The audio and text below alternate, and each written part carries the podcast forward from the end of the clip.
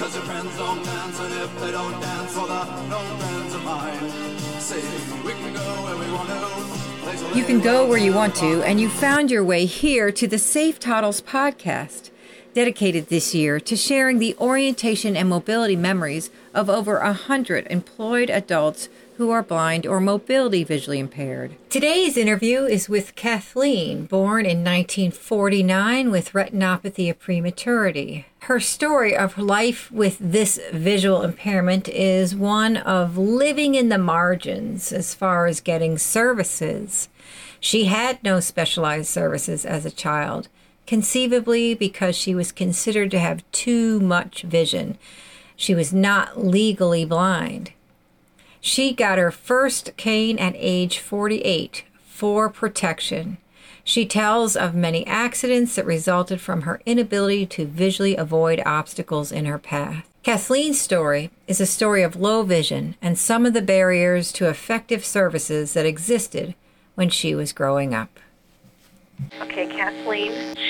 Okay, um, what's your date of birth? forty-nine. Okay. Where were you born? Philadelphia, P A. And where do you live now? Philadelphia, P A. And what do you do for a living? I'm a social worker. Blindness and Visual Services. That's the state agency for the blind and visually impaired. Um, where did you go to college? Eastern Michigan University. And what, what is your highest degree? Uh, bachelor's degree. How long have you had a vision impairment? Um, I lost the vision in one eye at birth, so I guess you could say since birth. Uh-huh. And what is the name of it? Uh, I have retinopathy of prematurity. Um, I lost the vision in my left eye at birth. I'm a high myope. Um, now I, now that I'm middle-aged and old, um, I have a cataract growing. Uh-huh. And um, I supposedly had a retinal detachment uh, on nasal, and that's in the upper nasal quadrant that somehow healed itself. Wow. I was lucky. Yeah. So my visual acuity is about ten over eighty. That's not bad. Not too bad. Um, when did you realize um, that you're, you saw differently from... Um, most of the population, from your peers and your family? Uh, you know, I don't. I, I guess when I started school, when I started school, uh-huh.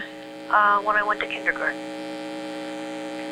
Is there a particular um, event or story? Um. Well, yeah. Um. Another thing that happened with the premature birth was that. Um, I didn't walk until I was close to two years old. Ah. And I have a short tendon in my right leg. Um, and the Philadelphia public school system didn't want me in school. Ah. And I, um, at that time, I was diagnosed with cerebral palsy. And I went to um, nursery school at Saint Christopher's hospital here in Philadelphia. Um, and... There was another little boy and myself who, went, who wanted to go into kindergarten, and the only reason that we got into, into the public school was because the United Cerebral Policy Association threatened to sue. Wow. The Board of Education. But um, their big thing was, well, she might fall down. Right. Um, and then they had to produce all sorts of things that I could do, routine kindergarten and first grade work. Mm-hmm. So you were very aware of, of yeah. this going on, having to prove your value to go to regular school. Really, really. Well, I, I, I it, um, the principal of the school made it very clear that she didn't want me. Oh. And I found this out years later, but the uh, kindergarten teacher told people to stay away from me because I might fall down. Mm. And in first grade, I remember... my first grade teacher, uh, well, we had one A and one B, so we had different teachers. Uh, we, we changed grades uh, mid-semester. I can remember my first grade teacher pushing me down the hall to get rid of me, because she didn't want me. Pushing you to another class? To another class, yeah. So you were, how did that make you feel, this whole thing? I was crying. Yeah. I was extremely upset. Yeah. Has it affected your outlook in, in ways, do you think? Has it made you a, a, a stronger person, or do you think in any I way? I would think. I would think. Yeah. Um, did this vision uh, affect your mobility, your orientation in any way? Mm, not really, because I never had the vision in the one eye. Mm-hmm. So but if it, I never had it, I never had to deal with it. So um, spatially, I'm sure that it did, but I never really paid any, any attention to it. Why do you say that? Um, Why do you say spatially? Uh, like, tur- like having to turn my head, um, being aware of my surroundings sometimes. Sometimes I would, and sometimes I still do, I would bump into something, you know, just because I didn't know it was there. Right. You know, but that, but I, I basically, you know, throughout my life compensated, sort of realized that um, I had, I needed more space on one side than the other space. And I don't know if, when this consciously happened. I just knew that this had to be. Right. Uh, what sort of messages or attitudes um, did your family and send you about, you know, moving about, doing things independent of others? Um, the best, the best thing that happened to me. Uh, my mother volunteered her services to go to a camp, and she um, wasn't going to take any pay, so we all went to camp. And I was about four or five years old. Well, the great, the beauty of the whole thing was everybody was too busy, and they left me alone. Ah. And I was running around like a normal kid. So, because it was sort of like, don't do that, you'll fall down. Um, you're going to hurt yourself um, constantly. Do you think that was more because of your leg or because of your vision? Or I think it was both. Yeah, just a combination. And, and quite honestly, I think that, and to this day, I think my, my my mother is in denial about about my vision problem. Ah, uh, what makes you think that? Um, well, I recently finished. I recently had training, and you met Felicia. Felicia was my teacher. Ah. And not too long ago, uh, well, well, while I was in training with Felicia, my mother was screaming at me, "You don't need a cane. You don't need Braille. You can see." Ah. I think she's kind of in denial. Yeah, a little bit. So, so do you? So the the idea that you went to this camp and.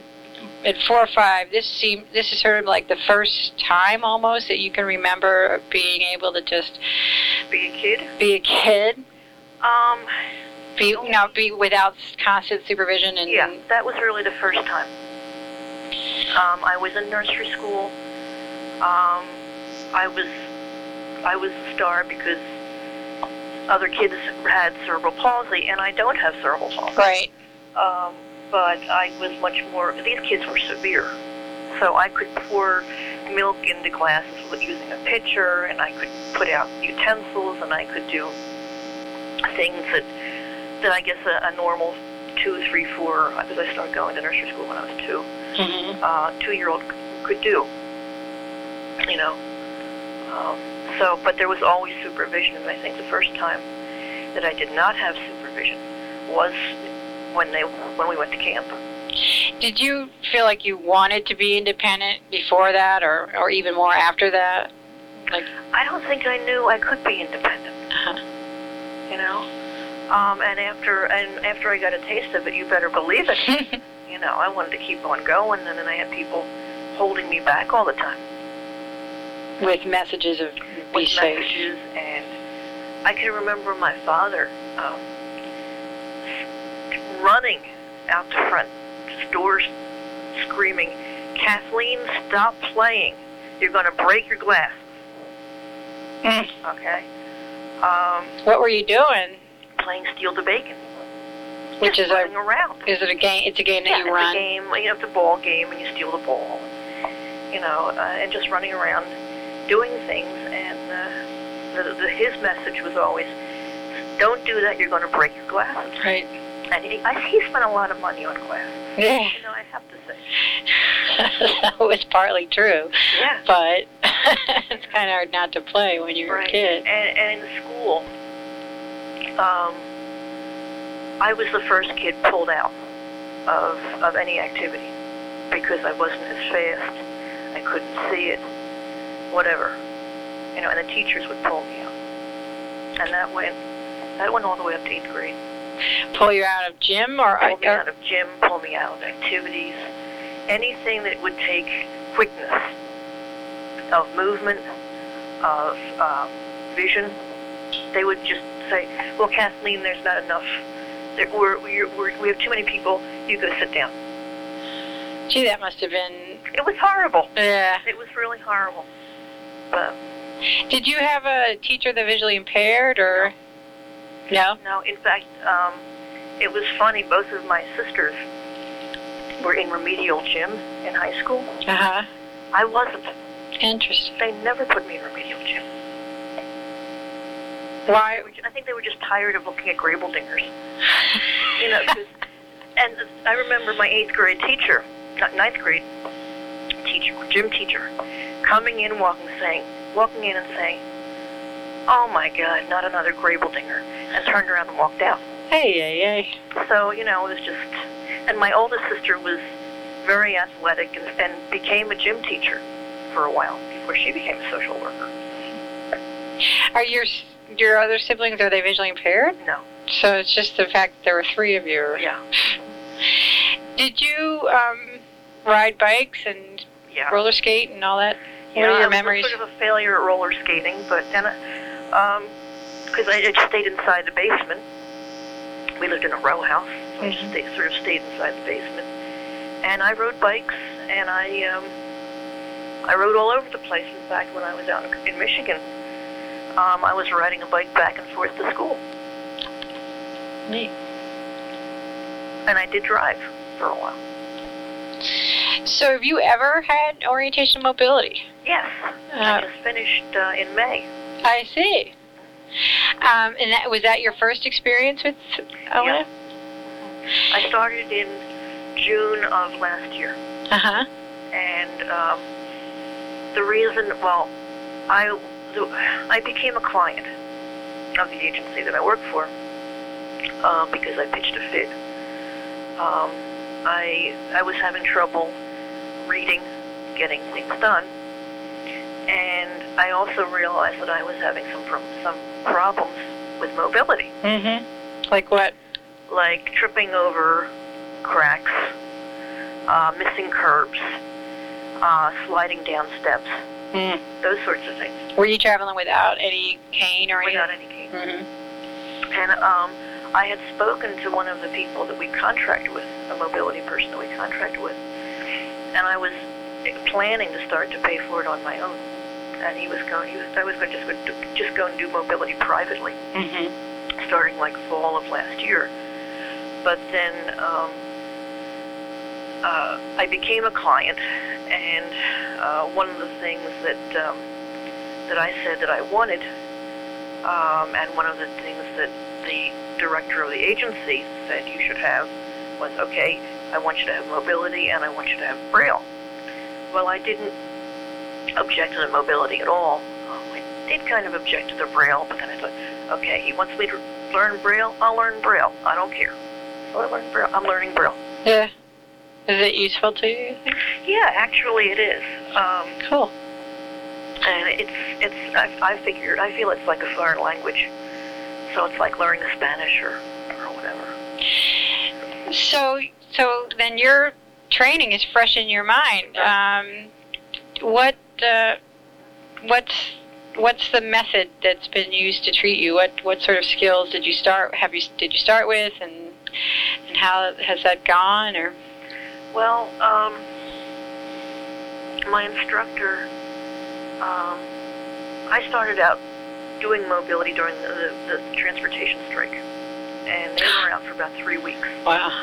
So um, my instructor gave me a short cane for me, a forty-six inch cane, and I was going back and forth to work, which I guess is about a mile a mile and a half every day. Um, so he taught me a couple techniques, and I thought, and he gave me the cane. And well, the first, well, first off, you know, he took he took me out for a walk and watched me move and, and the whole bit. And then he, um, my second lesson, he gave me a cane, a forty-six inch cane, and I, I'm using a fifty inch. And he took me up to um, the Boulevard and Adams Avenue, which is like um, a four-lane, like a four-lane highway. Yeah. And that was my second lesson, because he said, "I know you go, I know you go out, and I know you have to do it." Right. So it was sort of like baptism by fire, right, for me. And then our fiscal year uh, begins in, in July, so there was um, a lag of time before he got back to me. Um, he would take me out on. I live in Center City. I live very close to the um, Independence Hall. He would take me out uh, on Market Street and um, have me using different different techniques, uh, the uh, two, two-point touch, whatever, you know. Um, what I use the most is constant contact. Uh-huh. Uh, but he would just um, take me out and, and have... It, it we looked like a parade. It was a riot, because the people who work out on Market Street would be out on their breaks, their evening breaks. Mm-hmm. And uh, it looked like a parade walking down the street, because he was screaming like a drill sergeant, left, right, left, right, left, right. And now you're out of step. You're out of step. And... Um, Hmm, how'd that make you feel? Oh, well, I kind of got used to it. Yeah. You know, and after a while it became funny, because he, he's this enormous man, and I'm not that too terribly big. And it was just, it was funny. It was just funny. Uh-huh. So, um, he would, in fact, he took me into a, a building, because he wanted to, um, see how much sound I was giving off from the cane. Because he didn't want to, he didn't want, he didn't want to hear any sound, you know, with two-point touch. Hmm. And um, he stood me up against a wall once, and and was was t- uh, teaching me the wrist movement. Right. Know? And um, two guards, security guards, came walking toward us, because he's so enormous, you know. And I'm, I'm, we're saying, no, no, it's perfectly all right. We're, we're it's still a lesson. You know, it's okay. But he took me all over the city to probably... So they thought he was just molesting you? Yeah, yeah, they did. But he took me all over to some of the most dangerous intersections uh, in the city. What? Because he, he knew that I had to, to do them, that I would... I do field work. Right. Um, and I, he, he said, I'm going to take you out, and you're going to do it. And I did it. So I, I really did learn by fire. And um, he spent a lot of time away and off, because he's, he has asthma. And um, a lot of what I, and because I'm doing the field work all the time, it was just constant practice. In fact, I was thinking about you last week, and I thought, you know, I feel like, I, I well, I finished instruction in May. Mm-hmm. But I feel like I'm just beginning to hit my stride. I'm just beginning to feel totally comfortable with this thing. You know, I can walk down the street. People don't bother me. People are used to me. Mm-hmm. People aren't grabbing me anymore. You know, um, and I've had people come up to me and say, "You can see. You shouldn't be using a cane." Oh, really? Yeah. People. Some people have been outrageous. And, um, you know, I've I've sort of developed... What do you say to them? Well, um, at first I said, well, well, I'm, I guess I can see, and I'm grateful for what I can see. Um, or I say, well, you don't have to be totally blind to carry a cane. You know. Golly, I, I don't know if I'd be so nice. Like, well, I haven't been. F I haven't you. Been. Get out of my way. There are times that I have hauled off and waffled people with a cane. You know, You've done what now? I've hauled off and waffled people you know, really going after their ankles. Oh, wow. With it, because uh, people will, will see the cane, and you know they see it, mm-hmm. and walk right into you. Mm. Like they're sort of testing you somehow, mm. and I'm just going after their ankles. A couple, many, I can't say a couple times, I would say many times. You know, so, yeah, sometimes I can be nice about it, and sometimes I can't. You know, and then um, I've decided that on Fridays, Friday afternoons, everybody loses their mind.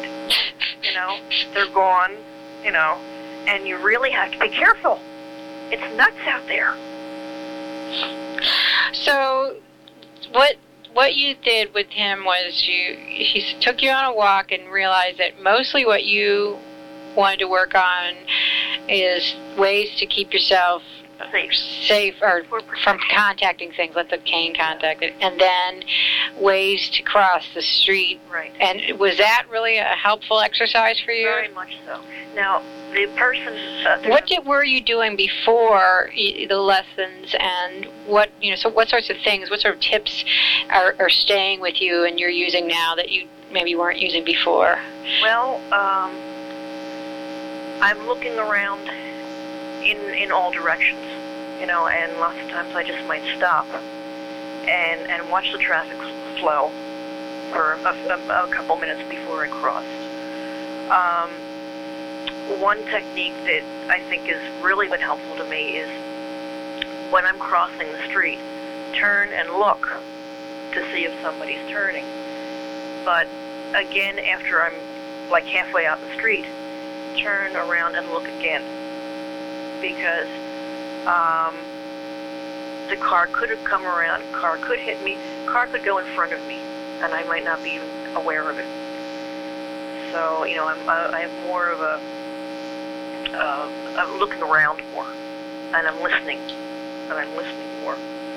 Um, and that was a big help, too, just because there are some motors you just can't hear. Right. You know, so, and, and just sort of slowing down. slowing down and taking my time. And when I come to those four-lane highways or four-lane boulevards or whatever you want to call them, mm-hmm. just taking one section at a time. And if it takes me four lights, five lights to get across, that's okay. It's, go- it's going to have to be okay. And I play a game with myself. Um, I, I pretend that he's going to jump out from t- behind a tree or a telephone pole. So I'm always trying to be on good behavior, you know, and that works well. So, before training, did you avoid crossing those, or would you have done them differently? Or uh, yeah, I just sort of um, took a deep breath and ran. Uh huh. Mm-hmm. And did you ever have any close calls doing that? Oh yeah, yeah, yeah. Um. Well, this this happened a long time ago, and it wasn't even it wasn't even relevant to this. But um, I was I've been knocked down by a trash truck. Oh gosh. Um, but yeah, you know, there have been times when there have there it has been close, and there are a couple times with the cane, you know, that it has, you know, once in a while, it has been close. You know, you think somebody's looking at you, you think someone sees you, and they don't. Mm-hmm. So um, I just hang back. Let them turn, let them do whatever they're going to do, and then when I think it's better, or, you know, just make sh- wave the cane around, you know, do a little two-point touch. In fact, that's another thing he told me, which I, I use a lot. If it's a very wide street, I don't do uh, constant contact. I do two-point touch. So I'm, I'm, it's the movement. People will see the movement, perhaps, mm-hmm. a little bit more. And lots of times people don't see the cane at all. Right. You know that. What, but is it also the opposite is true, that you get maybe a little more, um, maybe yeah. leeway because you have a cane in your hand? Have you noticed the ability to sort of interact and get information from people because of yes. that? Yes. Um, most people I find are very kind. Um, they'll they'll move aside. Um, for the most part, I would say most people will recognize the cane. Mm-hmm. Um, and some people won't, and it doesn't matter if, it, if you got flashing neon on it, it just won't make any difference, and that's the way it is. So. So are you done now? I mean, did you do bus travel or any other he, kind of? Yeah, he took me on the buses. Um, he took me on the subway. Took me on the L, the L, the subway, or the same thing here. Um, yeah, we went all over. Now, did you get any more tips from him on those areas that you weren't using before? Um, not really, because I'm dating a bus driver. Uh-huh. And he, he's given me his lecture, you know. Now, always sit up front and always let them know that you can't see. Now, this is your boyfriend. This is my boyfriend. Right.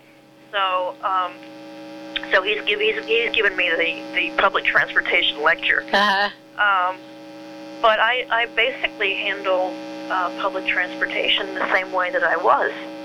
Which um, is what? Well, I, I just would get on and try to find a seat or um, sort of try to shrink myself to stay out of the way of other people.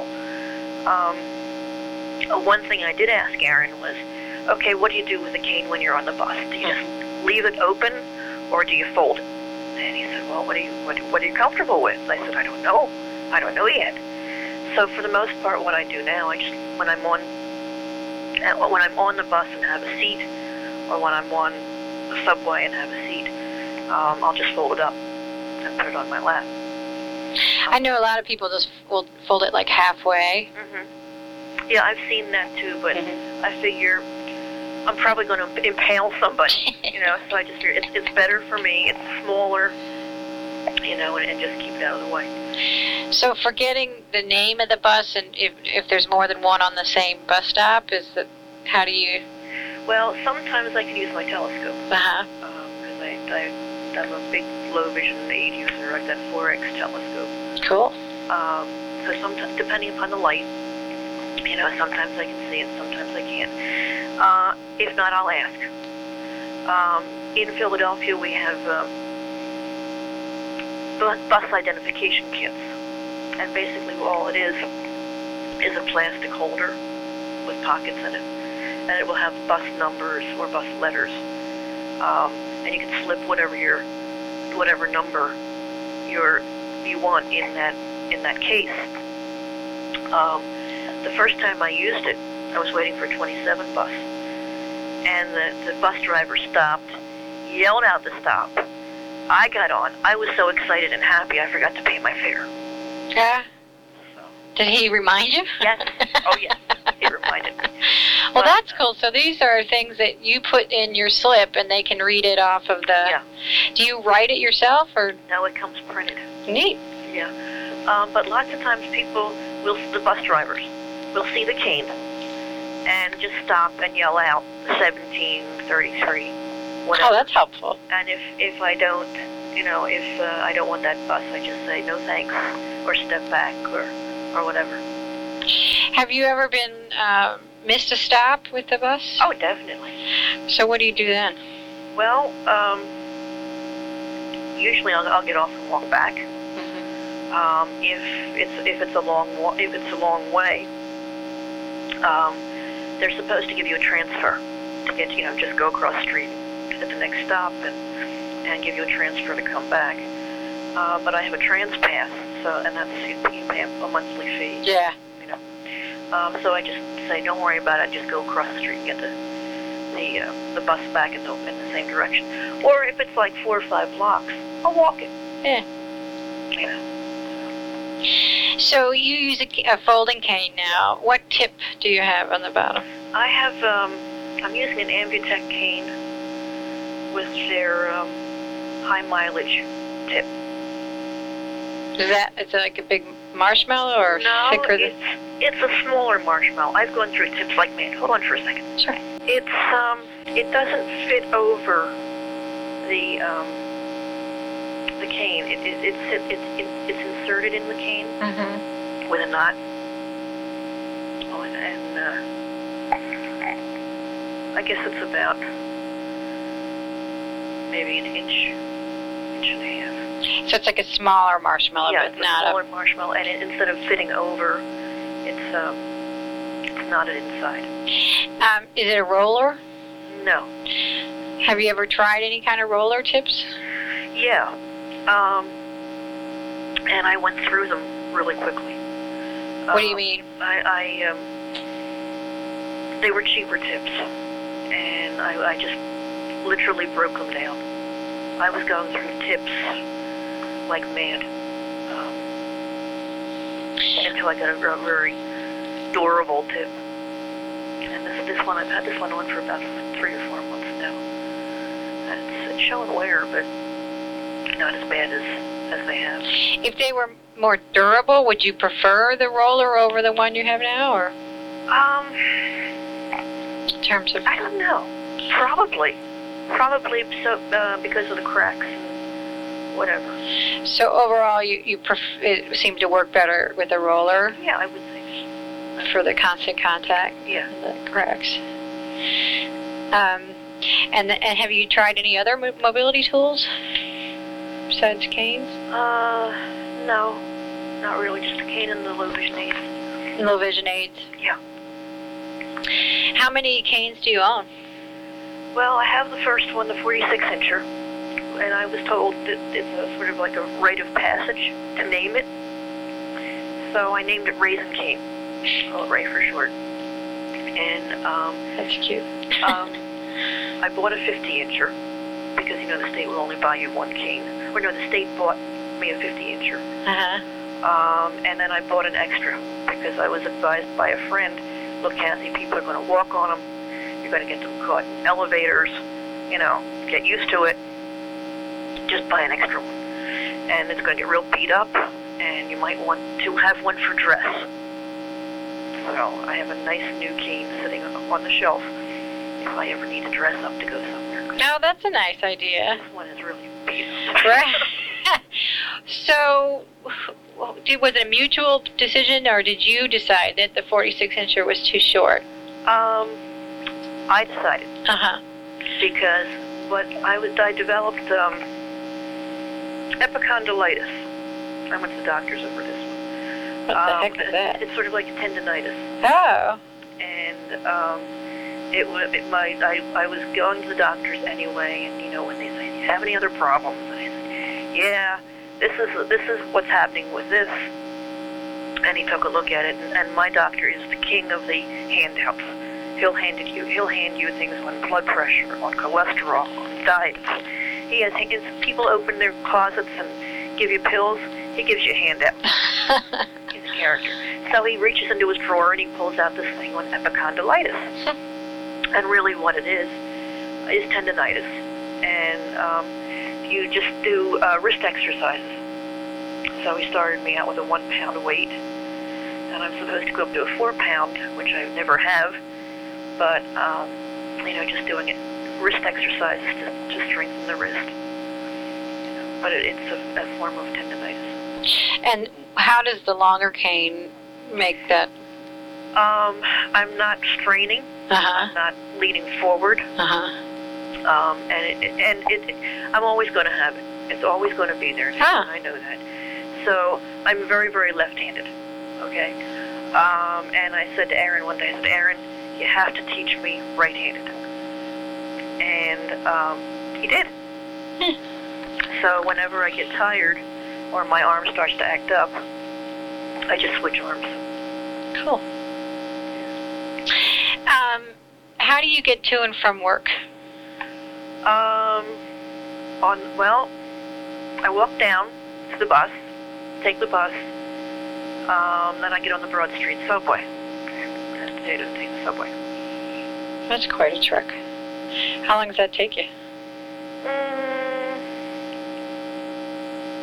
about forty minutes. Yeah, that's a good, that's a good, that's a good commute. Yeah, well, it's, it's not far. It really isn't far, uh-huh. but... And it would be a lot faster if I took the, the subway instead of taking the bus. But the bus is so crowded because people are coming into town to go, or excuse me, the, the L is so crowded.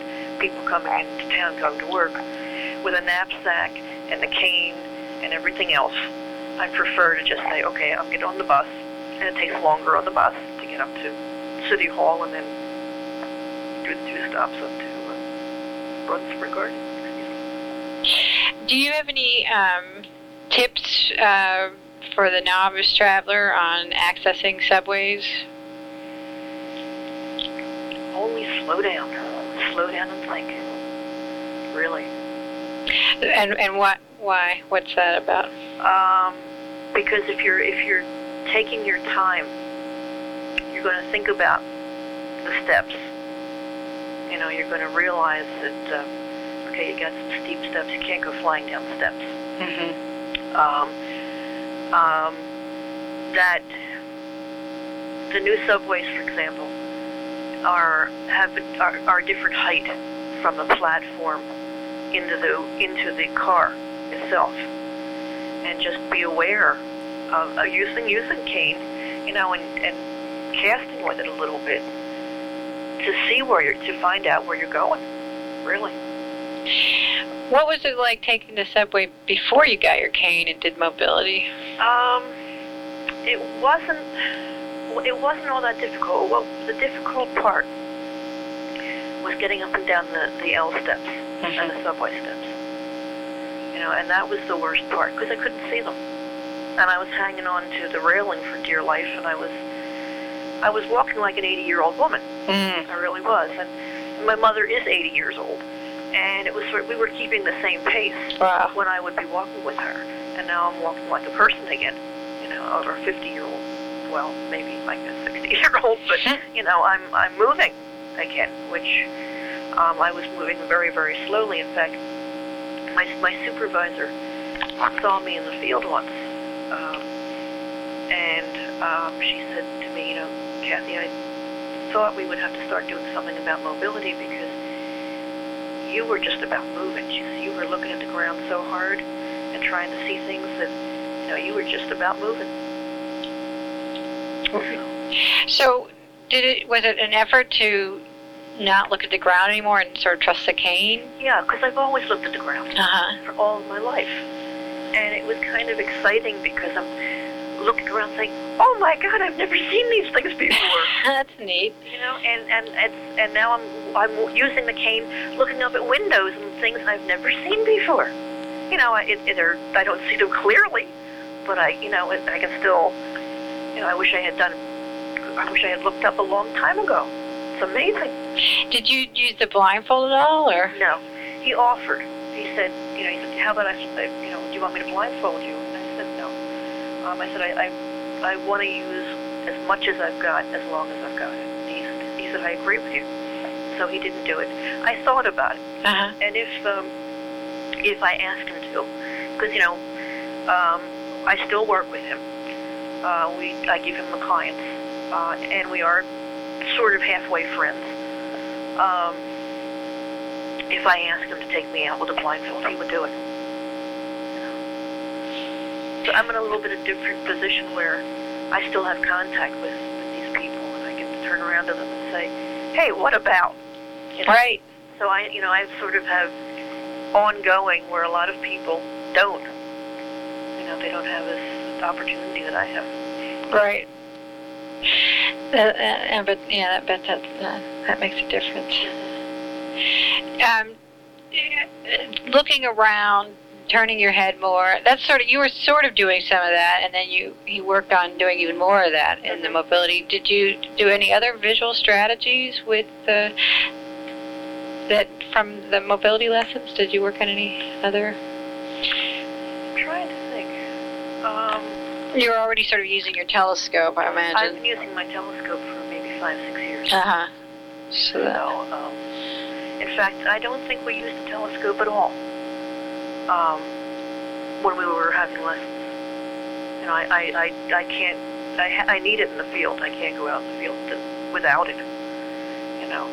But um, what Aaron told me really was, he said, you know, you're doing well. You just need fine tuning. Uh-huh. Because I, I, I, I was, there was a time when I was out in the field three days a week straight. You know, so I, I do an awful lot of field work. Yeah. And I cover half the city, and I cover half of Delaware County, which is an adjoining county, and I have a few zip codes in Montgomery County, which is another county that is adjoining. So I'm, I'm really all over the place and have been, and I did have a whole county, a whole Delaware County. Uh, up until a few years ago, How do you travel um, your county? Your... Well, there are buses. There are buses, and then I just start walking. And my supervisor um, realized that it wasn't very safe for me to be walking along highways, which I was doing for a while. Wow. Um, and she's she's tried her best to um, keep me away, keep me out of areas that I can't really manage. But uh, week before last, she sent me up to um, Conshohocken, which is just about twelve miles outside the city, if that.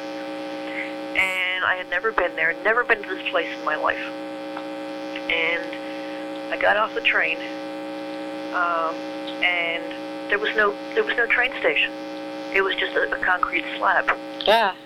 So I had to wa- I w- walked to the client's house, seven blocks, and I didn't know this. You know, you, they, you just sort of go. Seven blocks in, seven blocks out. Came back to the train station. I couldn't find it. I spent forty minutes walking back and forth across the tracks. It's an industrial area. Nobody's there. Yuck. Um, when I do see people, it's, I don't know, I don't drive, or I've never been here myself. Right. So I was getting more and more frustrated and more and more frightened. And so I just stood by the tracks. And I figured, okay, maybe they'll see the cane. Maybe they'll stop, you know. Uh, finally, I saw a man with a coffee cup walking, and I said, where, where is this train stop? And he said, well, it's down there about two hundred yards. I said, okay, great, thank you, because I kept on going down that way, but I kept on running into a building, and there was another path there that I, that I didn't see. Right. So I got there, and I got the train. But I came back to the office, and I, I and normally what I have been able to say to myself, okay, it's over, you did it, you don't have to worry about it. But I just, I start crying on the train. And um, I went back to the office, and I knew that if I saw my supervisor, I'd quit. Wow. I would just quit. So I shut myself up in the office for the rest of the day, because I, I can't shut my door. And... Um, the next day, I said, I told her, I said, you know, I almost quit yesterday. She said, I knew you were upset about something. You know, she says, but you're not doing it again. You you don't do it again. That's it. If there's any question in your mind, you don't do it. So I have a good boss. Well, what are some alternatives to? I mean, was it? It's not the subway, the train. That was actually a. It was a. It was a regional rail. Regional rail. Um. And so, I mean, what about a driver or a taxi or... Well, it was too far to take a taxi. Even from the regional rail stop? Well, I didn't care about the walking. Uh-huh. I walk all the time. So I don't care about the walking in and the walking out. But the fact that I couldn't find the, the, the train shelter, the train stop, and all it was was a slab anyway, really got me. Yeah. Yeah. Um, what would you maybe do differently, if, um, given that? Do you think there's anything you could have done differently? Um, I could have looked around a little bit more when I got off the train and looked for some landmarks, which I didn't do. Um, and, and then when I started coming toward that slab, you know, that two hundred yards, mm. um, so, somebody finally did show up, mm. you know. And there were people there, and normally there are people around. You know, this is right. Always, you know, this is urban, and even out in the county, there's always people around, somebody to ask. And there was absolutely nobody. So how frustrating! It was very frustrating. Because I know how I am. I mean, I, when I, I know I'm, I'm not getting there, and I'm backtracking and, uh, you know, whatever, I, I can really lose it, so I, I can totally relate, totally. Um, because it was horrible. Yeah. And you know, you're, you're, you know, it's right there, and you, you know. Yeah, and I just, uh, I couldn't, it, I couldn't find it. Uh, but it, it's, like she, like she said, don't do it. If there's any question in your mind, bring it to me. I'll assign it to somebody else, and they don't have to like it. But I, I, I'm, a, I'm a workhorse. Yeah. So You know, it, it's okay if it's assigned to somebody else. Right, right. Um, now, have you ever had any problems with um, taxis, taking taxis, in terms of... Um, mm, taxi really isn't in my vocabulary. Uh-huh. I, uh, I can tell you a horrible story about a taxi uh, driver that didn't happen to me. Well, actually, I can tell you a couple taxi stories. Not being able to see where you're going at night and having taxi drivers take advantage of you. Right. It happened to me once. Um, I was coming in from a, coming into the train station. I was, meet, I, I was I was supposed to be meeting friends at a restaurant, and the, the restaurant was like seven blocks away from the train station. And, but I couldn't see where I was going. And this guy was just driving me around, and I said to him, "Okay, stop the car, let me out." And he said, "I can't do that." I said, "Why not?" He said, "We're in the middle of a project, a housing project." So um, I said, "Well, get me to the restaurant and get me there now." The cab ride cost me ten bucks. Um, and a friend of mine was coming up the street, and he said, "Kathy, I've seen you mad, but I have never seen that man. You were mad." I had a friend of mine at the bus station. I was staying at a hotel a block from the bus station. Um, the cab driver drove him around for a long time. Just circled and just... Yeah, because he was totally blind. Didn't matter. Got a cab fare. So did you tell the guy that it should have oh, yeah. only been five dollars? And yes. But I was so angry, and I was so late. Right. I said, "Get me away from this man," because my whole thing is flight. Get away from the person. Get away from the thing. Get away from the incident. So it's sort of like, get me out of here. Do you do anything differently now with cabs? That I rarely take cabs. Just uh, uh, like I said, they're they're not really in my vocabulary yet. But um, I I do have many other several other friends who are visually impaired, um, who. Who, who who use the same cab company all the time, and who have said, "Kathy, if you need if you need a cab, take Liberty Cab. They don't mess around with you. They're good." Um, I was using one cab company um, consistently. I like to go to the airport back and forth, and that's really the only time I take a cab. Um, and they they were decent, but I'm listening to other people, so the next time if, when I take a cab. Um, I would probably take the company that uh, these people are recommending. And, and uh, from doing these interviews, other people have said, you know, when you call for a cab, ask them to estimate how much it's going to cost. Mm-hmm. And, um, yeah, if you can, if you know, if, or if you can, you know, if you've been on that route before, keep aware of what they're doing. I don't know. Yeah. Well, with here from Center City to the airport, it's a flat. flat rate. Uh, so it's no problem. I yeah. just put the money in my pocket and then the tip money in my pocket, and that's it. You know, I don't worry about it. But um, I can, if if I should be taking a cab, and it's just really in Center City, um, I, I have a rough idea of what it might be like. But like I said, cabs are not in my vocabulary yeah. yet. They will be. So, airports. Um, They're fun. Explain. Well, the lights are bright. Uh-huh. And you can't really look at the legend because the light behind it is bright. Right. So, again, in fact, I've never been in the airport with my cane. Um, I have been in the airport without my cane. I have asked for assistance. Um, actually, I have been in the airport with my cane. Um, but when, without the cane... I just asked for assistance and said, "Excuse me, I'm visually impaired. Could you tell me where, you know, this is, or just point me in the right direction?" Mm-hmm. And usually, if somebody points me in the right direction, I can find it. But um, I, in fact, the first, the only time I've been on the, on a plane with a cane was the trip out to Kalamazoo. Yeah. And um, I had it folded, and nobody saw it until the.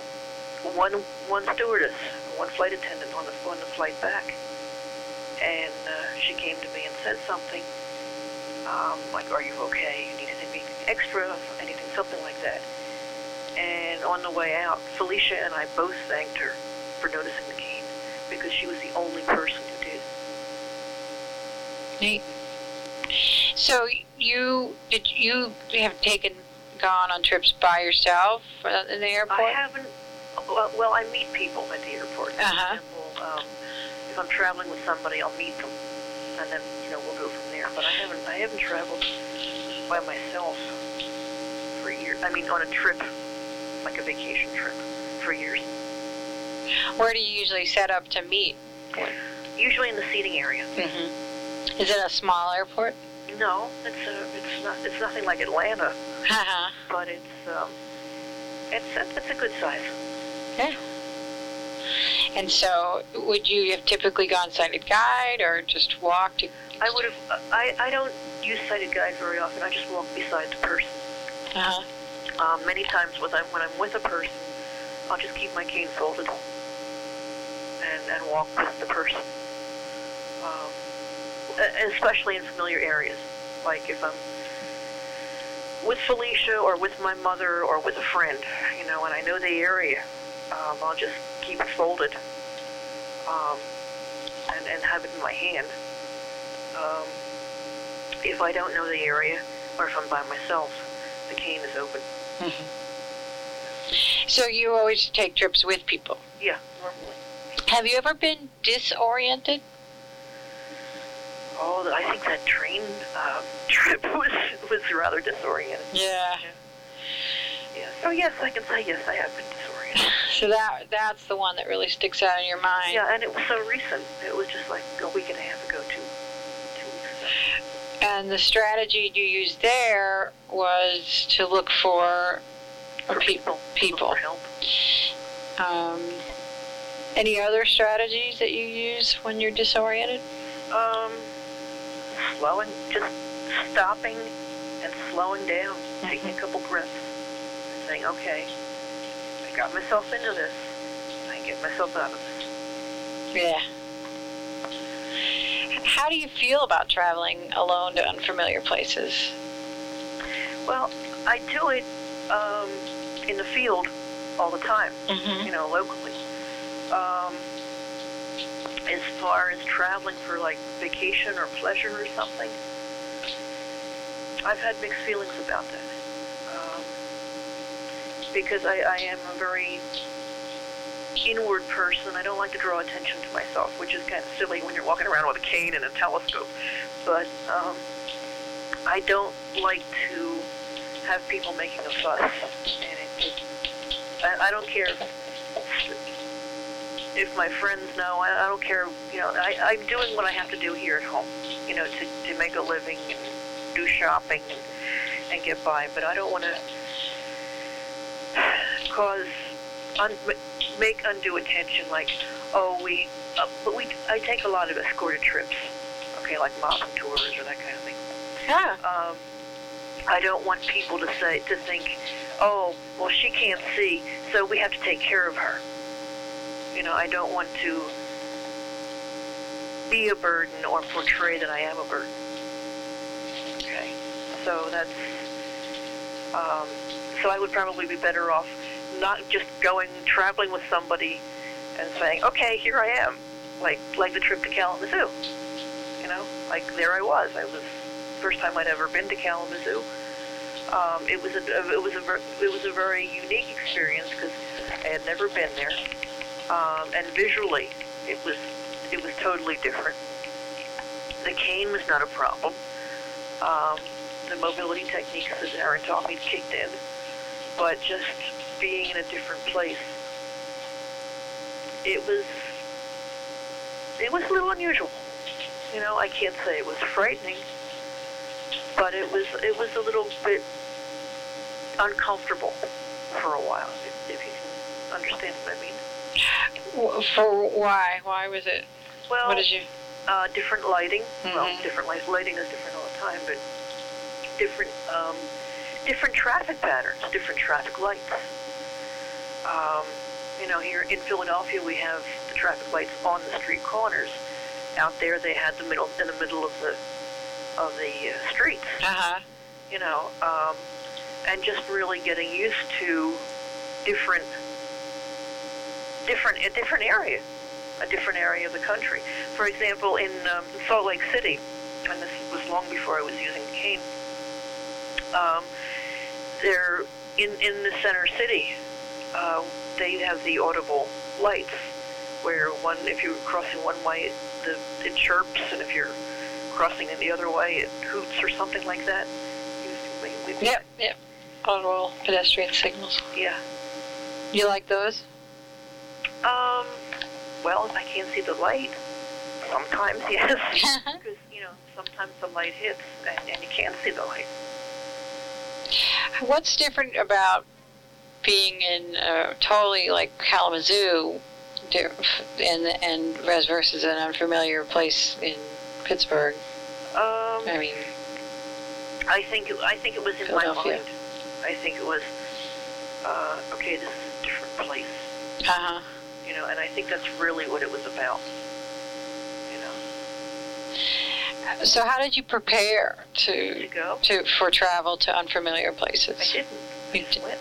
Just went. No, I just figured out, you know, get to the airport, get on the plane, go, and you know, just go. Uh huh. Ask for help along the way if I need it. And and so, what you were saying is by going with someone, you feel like you'd be less of a burden on the, well, no, the group when you if, get there? If, um, okay, on an escorted trip, you know, like a mock tour, uh-huh.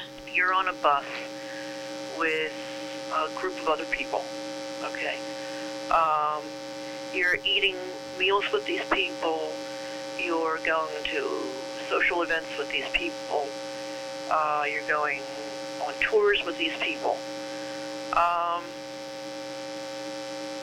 with the cane, with the, um, and in fact this has happened without the cane, with the telescope, um, it becomes evident at some point that you can't that you can't see very well because you're playing with the telescope and people ask, you know, so it, it became, Kathy, watch that step, you know, Kathy, don't trip on that, you know, and it's sort of like, became like, I don't want to be a burden to these people. You know, these people, we're all on vacation. I'm functioning just fine. You don't have to take care of me. Right. You know? So does that make you not want to go to these things anymore, or do you try to? Um, no, that that wasn't that wasn't the reason that that we stopped doing some traveling. Um, and I'm sure I'm going to get back to it. In fact, Felicia and I have been talking about, you know, things we would like to do.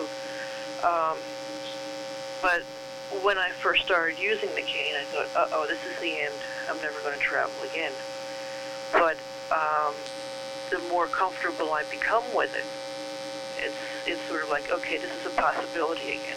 This might work again. You're not going to travel again because you know it's going to mean more attention, more people. Well, I, I probably I probably will travel again. I but mean, the, it's, it's a matter of get adjusting and getting used to it and accepting it myself.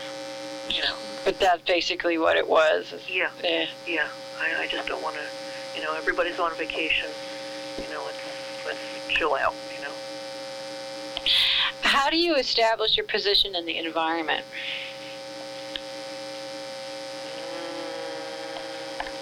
Okay, you're going to have to exp- expand, expound on that. Everybody says that to me. What are you that's talking a, that's about? That's a bad question. You have to change that question. Um, I know it's so linguistic. Um, well, I mean, um, how do you know where you are? What do you use? Well, um, visually, uh-huh. I use my telescope. What do you look for? I look for street signs. Mm-hmm. I look for landmarks when I'm not using my telescope. What kind of landmarks? Something big. Like what? Like, like a building. Or a, a sign, or an awning, or a store, or something. Um, some the, the painting on somebody's house, um, the, the architecture of the house. Mm-hmm. Like I could go down, be on one street and say, oh yeah, this is sixty-fifth street because I know what that corner house looks like. Mm-hmm. So I travel with, if I'm not using my telescope, and I'm only fi- using it for fine things anyway, I'm traveling by landmark. So if you, what what do you mean if you're not using your telescope? I use my telescope for street signs and addresses, uh-huh. basically. Um, and the rest of the time I'm just saying, okay, uh, this looks like sixty-fifth street, and that's the house that, that I know to be on sixty-fifth street. Mm-hmm. So I'll get off the bus or do, you know. What's, whatever's needed. Whatever's needed. Have you used or do you use maps? Oh, yeah. What kind of maps? Regular old Regular maps. maps. Um, and I use um, magnifiers uh-huh. to get on top of the maps. And if I if I can't see it, um, I'll ask my coworkers uh, or somebody or a friend. Or we can call SEPTA. I can, I can call SEPTA Information. SEPTA here. Um, SEPTA is is the bus company, mm-hmm. the transportation company. I can call SEPTA, and they will um, help me get around. Uh, say, okay, if I tell tell them that they, I want to go to uh, thirty-third and Girard from third and Market, they'll say, okay, take the seventeen bus, get off at blah, uh, walk three blocks west. So I can use SEPTA information. Neat. Where did you learn to use maps? Trial and error. no. no, because of work. Um, and I, I, I've been working for the agency for about twenty years. And um, with field work, I had to learn how to to read a map. Um, they used to have street guides, which were really great because you could just look up a street and it would tell you exactly where it was. Uh-huh. I don't make them anymore. Oh. But um, but I've, I've I am I have been reading maps for. I have to read maps to do my job. So you, you taught yourself, basically. Yeah, yeah. Um, what one thing ha- happens that happens frequently when you're traveling that you like the least?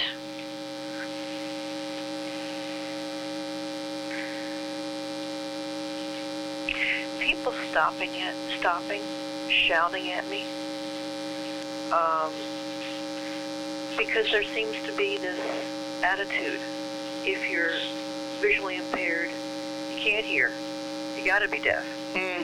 and if you're you if you if you're blind, and you got to be deaf and you got to be dumb. All right. You know, and people screaming at you. You're standing on the corner. You're just minding your own business. You're waiting for the light, and somebody starts screaming at you. Saying what? That's not a green light. Oh, God.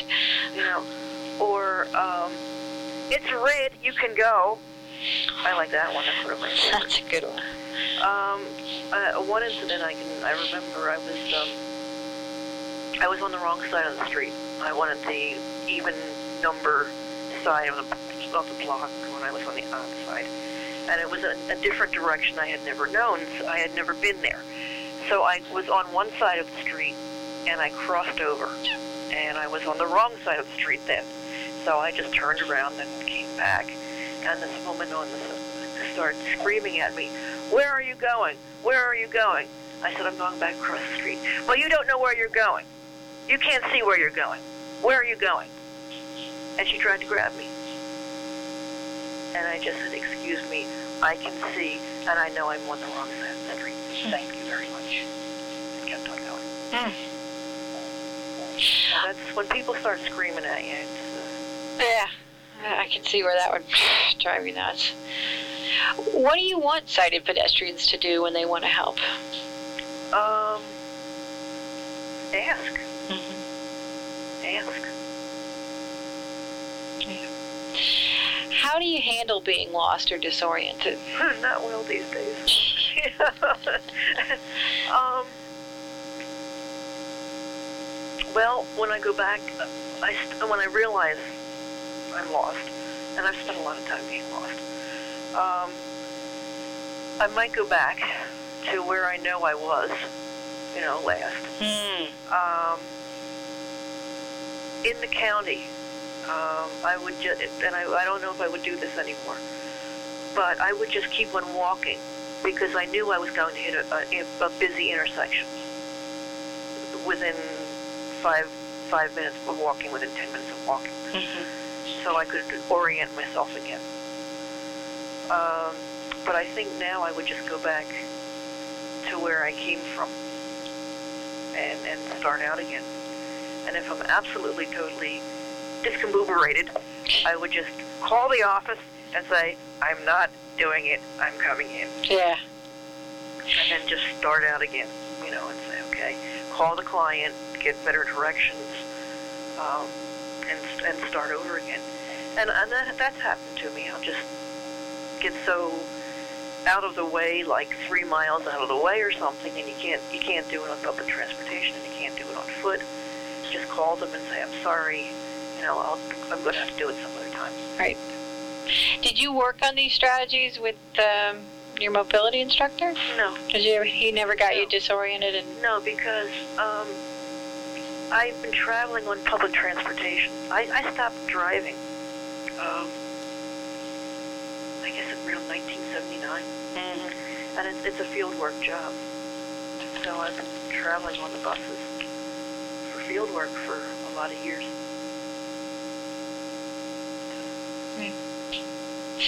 Uh, have you ever been injured when traveling? Yeah, yeah. With the, uh, the you With said the that cane or before the cane? I guess uh, either. Both. Not. I, I have tripped.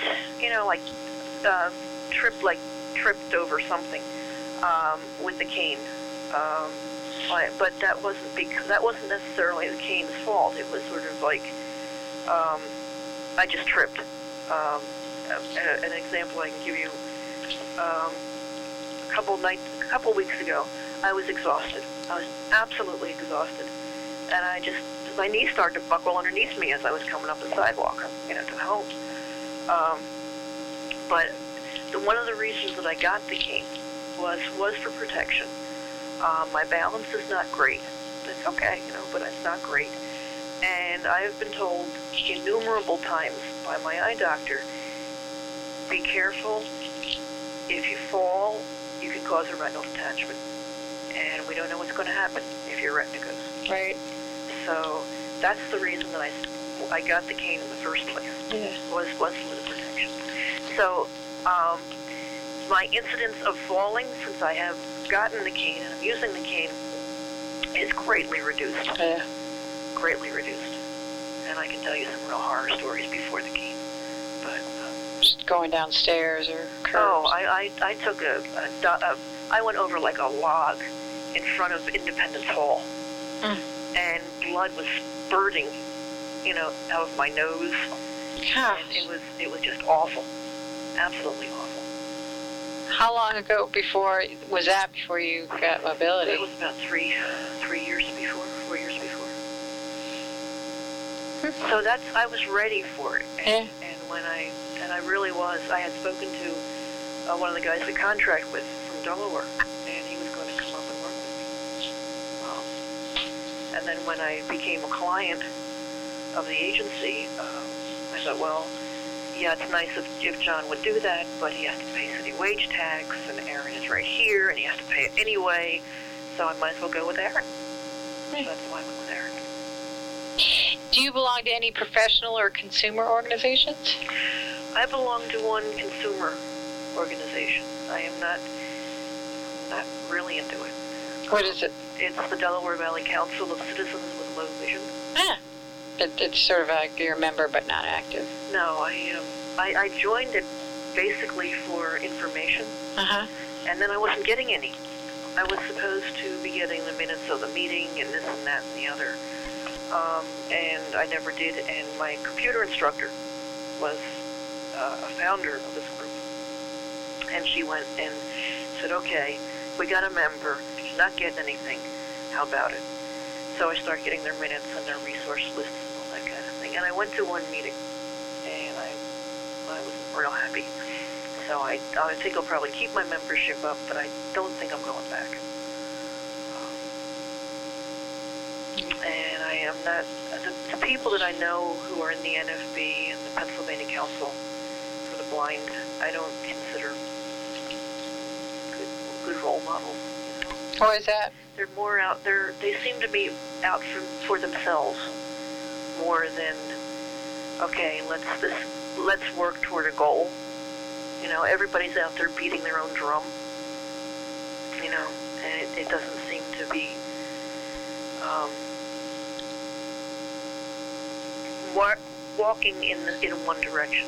Everybody's everybody's got their own agenda, um, and and I know like I know people who are high up in the, in like the federation and, and the council, and, and I, quite honestly, I'm not impressed.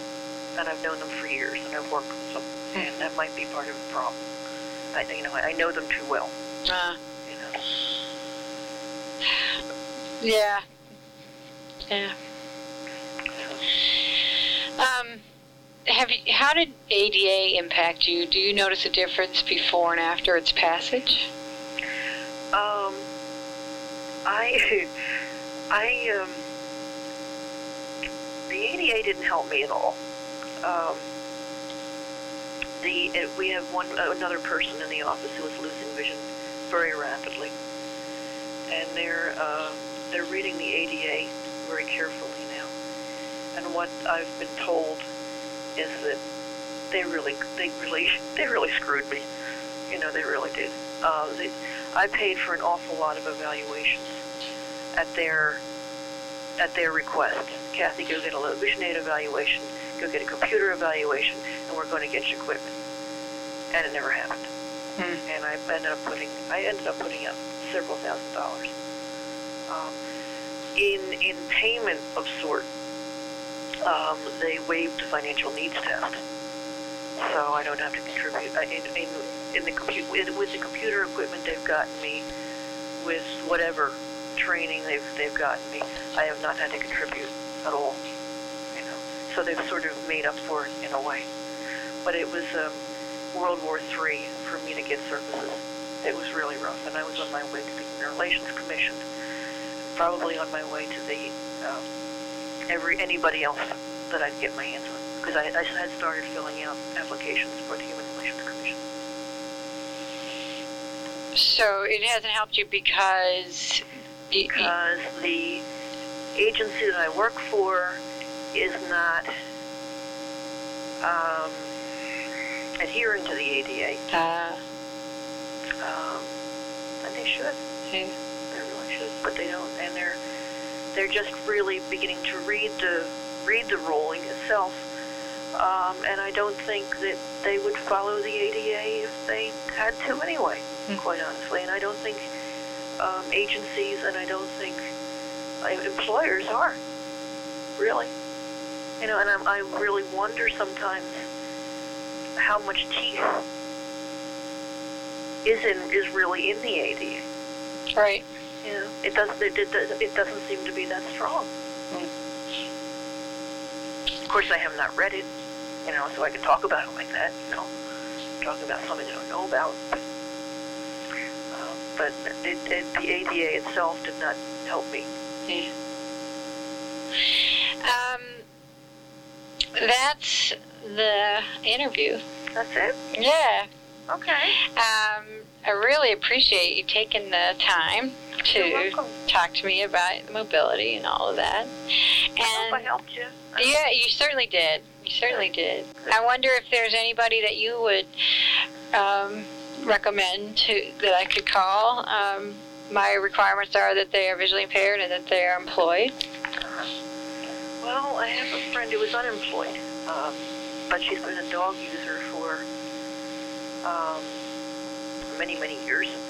Um, I have another friend who was also a dog user who, who, in fact, I was talking to him today, and he said, um, "What's your, what's your, big, you know, what's your functioning, Kathy?" And I told him, and he said, "You know, you could, you could get a dog." I said, "I thought that um, um, you would." I, you, If you have a dog, you would have less vision. And he said, oh, no. Oh, no, not at all. You can get a dog from Leader. And I said, no, I'm not really ready, you know, for a dog. Mm-hmm. And the idea of taking a dog out at two thirty in the morning the snow. Um, a cane is a low maintenance item, and right now I'm in a low maintenance mode, so for me a dog would. Um, but let me think about it. I have your uh, phone number on my phone. Okay. I saved it. And let me think about it, and if I come across somebody, I will certainly um, give you a call. Well, that would be terrific. Okay. Uh, I really, I depend on everybody that I interview to, to give me more people. Sure. How many people are you interviewing? Um, I'm, I'm shooting for one hundred. Wow. How many do you have? I've got thirty-five. Well, okay. And how long have you been working on it? Um, since uh, Kalamazoo is uh-huh. when I first really started getting people. Uh-huh. So it's going pretty well. Yeah, really, um, it is. I've really gotten a lot of neat strategies and tips. I've had a lot of fun talking to people um, about mobility, and so it's it's just been a just a great project for me, and, I, and I've been able to share things with my students uh, at Hunter, and you know, really, I'm putting together something I think will make a, a really comprehensive book that Wasn't is practical. Agree to do this? Or? Yeah. Yeah, it's my idea. Great. It's, uh, you know, I, I just, I know the theory. I know the the methods. I know, I know the traditional hill and ponder orientation and mobility instruction, but uh, I also know that there are things that people have found, and I have been, you know, gathering, you know, this is what I've learned. This is what I do. This is You know, what, yeah. everything you always want to do that the mobility instructor didn't, you know, emphasize, or whatever, you know. Well, that, you know, what I tell my clients is, look, you know, you're only going to be with the instructor for a certain amount of time. Follow the instructions. Listen carefully. When you're with the instructor, do what the instructor tells you to do. When you're away from the instructor and you're, you're done, you're going to create your own methods, and you're going to do your own thing. And the important thing, whether it's rehab teaching or mobility, is to be safe. That's what it's about. Do you think that in some ways you would, it shouldn't be like that? It should be more, especially as an adult getting instruction, less of that sort of yelling and, and military and do it this way, and more of a uh, interactive instructional approach? Yeah. Um, I, yeah. Honestly, I do. Um, But like I said, uh, it became a game, you know, and I would laugh at Aaron, and Aaron would laugh at me, and we sort of knew each other anyway. And, and I'm I'm sort of a little in a different position because I, I work with these people, I contract with these people. I'm Felicia, and I socialize. Um, so it's it's a little, it's, it, it might be a little bit different. I don't know. And I always have, if I have a question, if I have a problem, I can pick up the phone. So it's, it's a little different, maybe, than some of the other people that you're talking to. I don't know.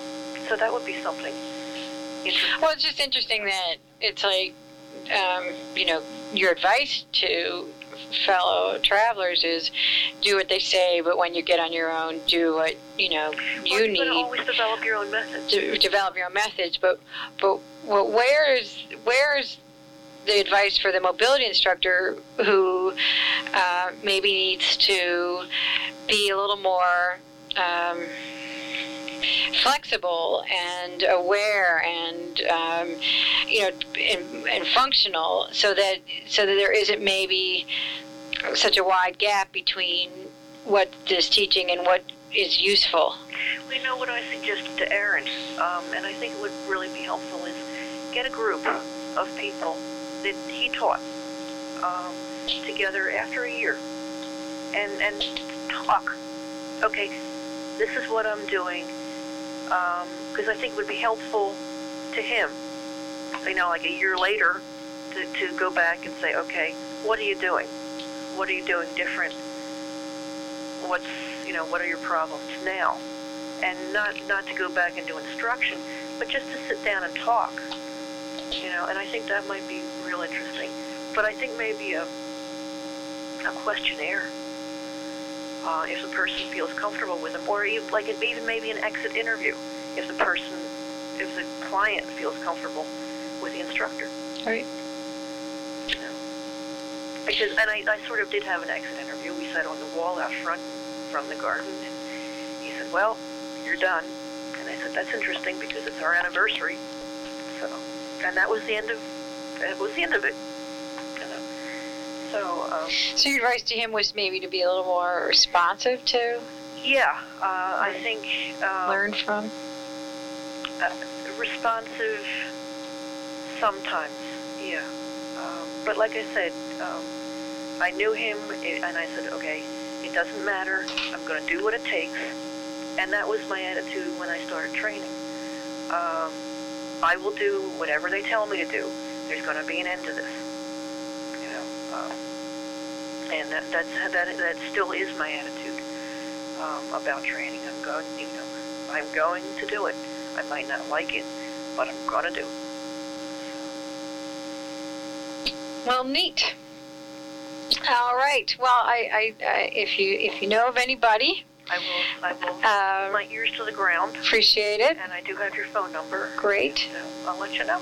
Well, thanks so much, Catherine. You're welcome. I Take appreciate it. And enjoy your karate. Thank you. Yeah, and I'm heading off. Think of visually impaired people when you're doing it, so you can teach us. Yeah, there are. There's a friend of mine who does do that. She's Great. A black belt, though. I'm not anywhere near that. Well, you'll get there. You'll get there. Well, thank you very much. Okay. Take care. You too. Bye. Bye. Wow, what a great interview um, and real insight into someone's um, experience growing up with low vision. Kathleen was born with retinopathy of prematurity, which resulted in her being blind in one eye, with twenty-one sixty in her other eye. Her life with this vision is one of living in the margins as far as getting services. She had no specialized services as a child. Conceivably, she was considered to have too much vision because she was not, quote unquote, legally blind. You have to be twenty-two hundred or worse in the better eye to be legally blind. Yet her early experiences were of being shunned by an elementary teacher who did not want her in her classroom, being left out of P E and playing games, and being restricted even just from playing by her family for fear she would break her glasses. As an adult, she began using a long cane and shared insights into how she was taught from the perspective of a professional in the field of blindness. But what she didn't learn is perhaps more telling. Her O and M specialist, conceivably because of her experience of being a driver and a skilled public transit user, did not work on orientation skills for when she became disoriented. And she tells of multiple times when her vision let her down and caused her to be wholly disoriented. Before getting her cane, she had a lot of accidents that caused real pain and injury. Kathleen's story is the story of low vision. She sought out her long cane for protection, but then stopped going on vacation tours because she didn't want to be exposed as a long cane user, because long canes are very visible. And Kathleen's story sheds insight into her journey of becoming aware of the need for a long cane, taking action to start using her long cane, and yet still having to battle those feelings and the reality of being a white cane user in public. Wow, what a great story. And thank you for listening. You've been listening to the Safe Toddles Podcast. To learn more about our mission to provide blind toddlers with a solution for walking independently with safety, we can be found through social media. Our website is safe toddles dot org. We're on TikTok, Facebook, Instagram, and Twitter at Safe Toddles. And remember, if you can go where you want to, you should do so as independently and safely as possible. Thanks for listening, and please like, share, and let others know we're here. Come find us. This podcast was made available by generous donations from people like you. We can go and we want to, kind of young and so am I, and we can dress real deep from our hearts.